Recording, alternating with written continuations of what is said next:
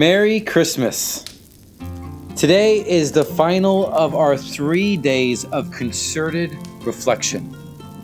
George Herbert says this In Christ, two natures met to be your cure.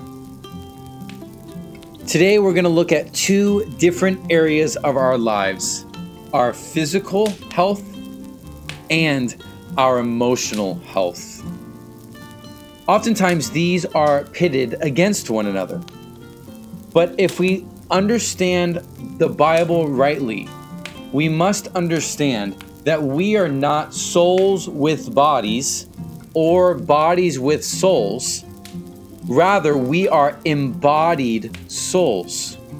That means our physical is as important as our quote unquote spiritual that every part of our being is not only submitted to Jesus, but growing in Christ likeness.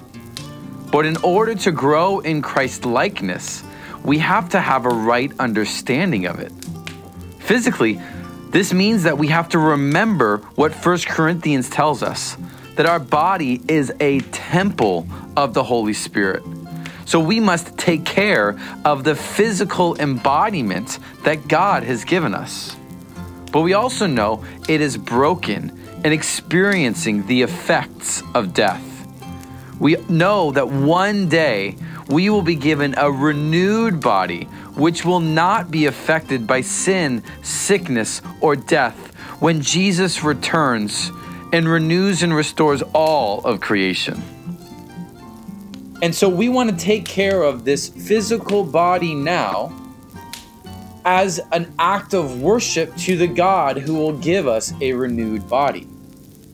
And on a very practical level, we also want to have a long, healthy life to be as effective of a member of God's kingdom as we can before our time comes to an end. So, first, let's ask some questions around our physical health. Like we have the last two days, there's going to be a question and then a pause for you to reflect. If you need to press the pause button, please do so. If you're doing something where you can't reflect well, we encourage you to come back and do this at another time.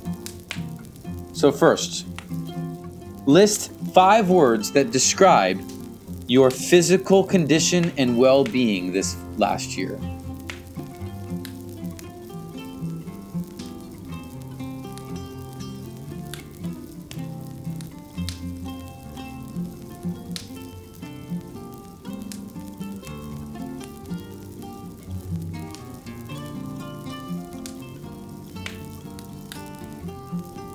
What specific goals do you want to achieve in the next 12 months?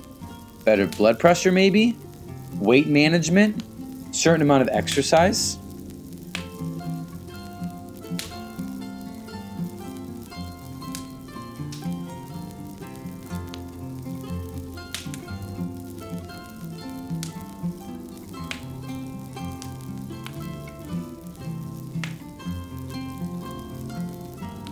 How many hours of sleep can I honestly say I get each night? And what is my goal for the new year?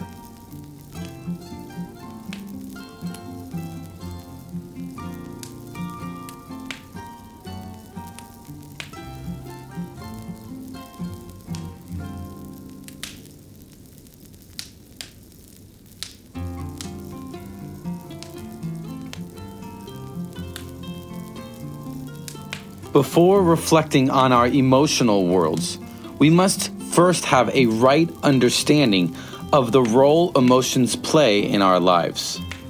Many of us are taught that our feelings are unreliable and that we, they cannot be trusted. However, Chip Dodd calls emotions tools that we've been given.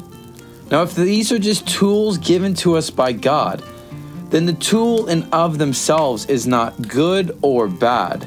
It's how we use the tools. Emotional awareness is learning how to use the tools well. So, what is the proper use of emotional awareness and the correct understanding of emotions?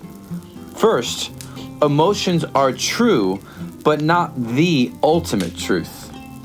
Our emotions are not some disembodied evil spirituality like many claim. Emotions are experienced physically. Electrical currents flow in your brain when you feel, and your brain physiologically changes with certain emotions, releasing different chemicals at different times. Emotions are an embodied reality. Essentially, they are, quote, true about what you are experiencing in the world at that time. Ultimate truth is found in God's Word and revealed in the life, death, and resurrection of Jesus. Sometimes our emotions don't line up with this ultimate truth. We may not feel like children of God, but we still are. Learning the difference will be essential. Often, we have to remind ourselves of the ultimate truth to counter what we may feel to be true in the moment. Second, emotions are important, but not of ultimate importance. We live in a day where people place emotions on an ultimate pedestal. They are not only the driver and decision maker of our life, they are the God that needs to be followed and worshiped. Someone in this category places their emotions on such a high pedestal that they align all of their life with the emotion that they are feeling at that moment we are to recognize that emotions are necessary, they are important, they are driving us. But those who follow Jesus do not submit to them as Lord. 2 Corinthians 10:5 says to take every thought captive and to make it obedient to Christ. As this body sensation that we call emotions become words we articulate with our brain, we don't roll over and let them drive us. Our emotions are important, but they are not of ultimate importance. Last, emotions are non moral, but lead to morality. We tend to identify emotions as good or bad. But as we look to the scriptures, we must see that we are made in the image of a relational and emotional God. God feels. He experiences regret and is troubled. He experiences anger, is sorrowful and troubled, and filled with fullness of joy. The God who does not and cannot sin experiences a wide range of emotions. Therefore, emotions are not sin in themselves. With the right understanding of emotions, we can now take time to reflect on your emotional world. First, what were you doing? Who were you doing this with? And where were you physically when you believed you were the happiest this past year?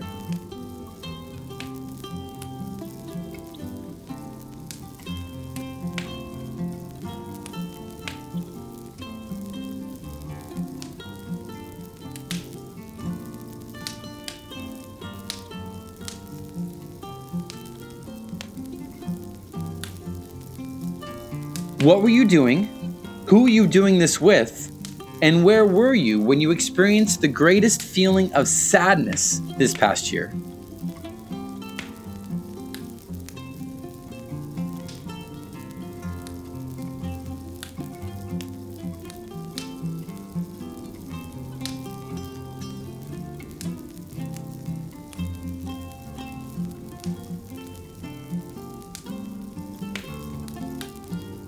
Of the list below, what are the top three core feelings you experienced?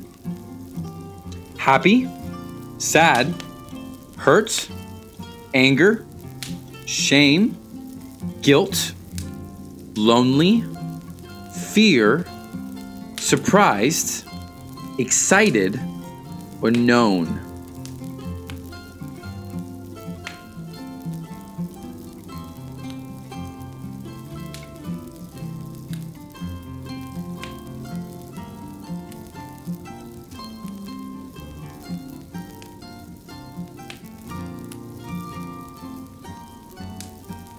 What can you do this next year to tend to and grow in your emotional health? For instance, are there books to read, conversations to have, professionals to seek out?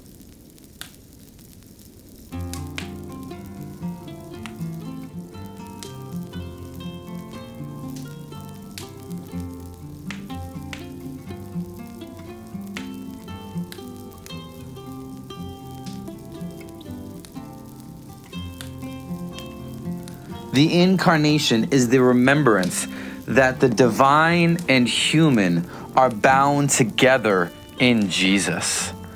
Things that seemingly are opposites are held together in Christ. And so, as you think of your physical and emotional life, the different areas that could seem opposites, may the Lord who holds together the universe who holds together the divine and the human. May He hold all aspects of your life together as one as you begin this new year.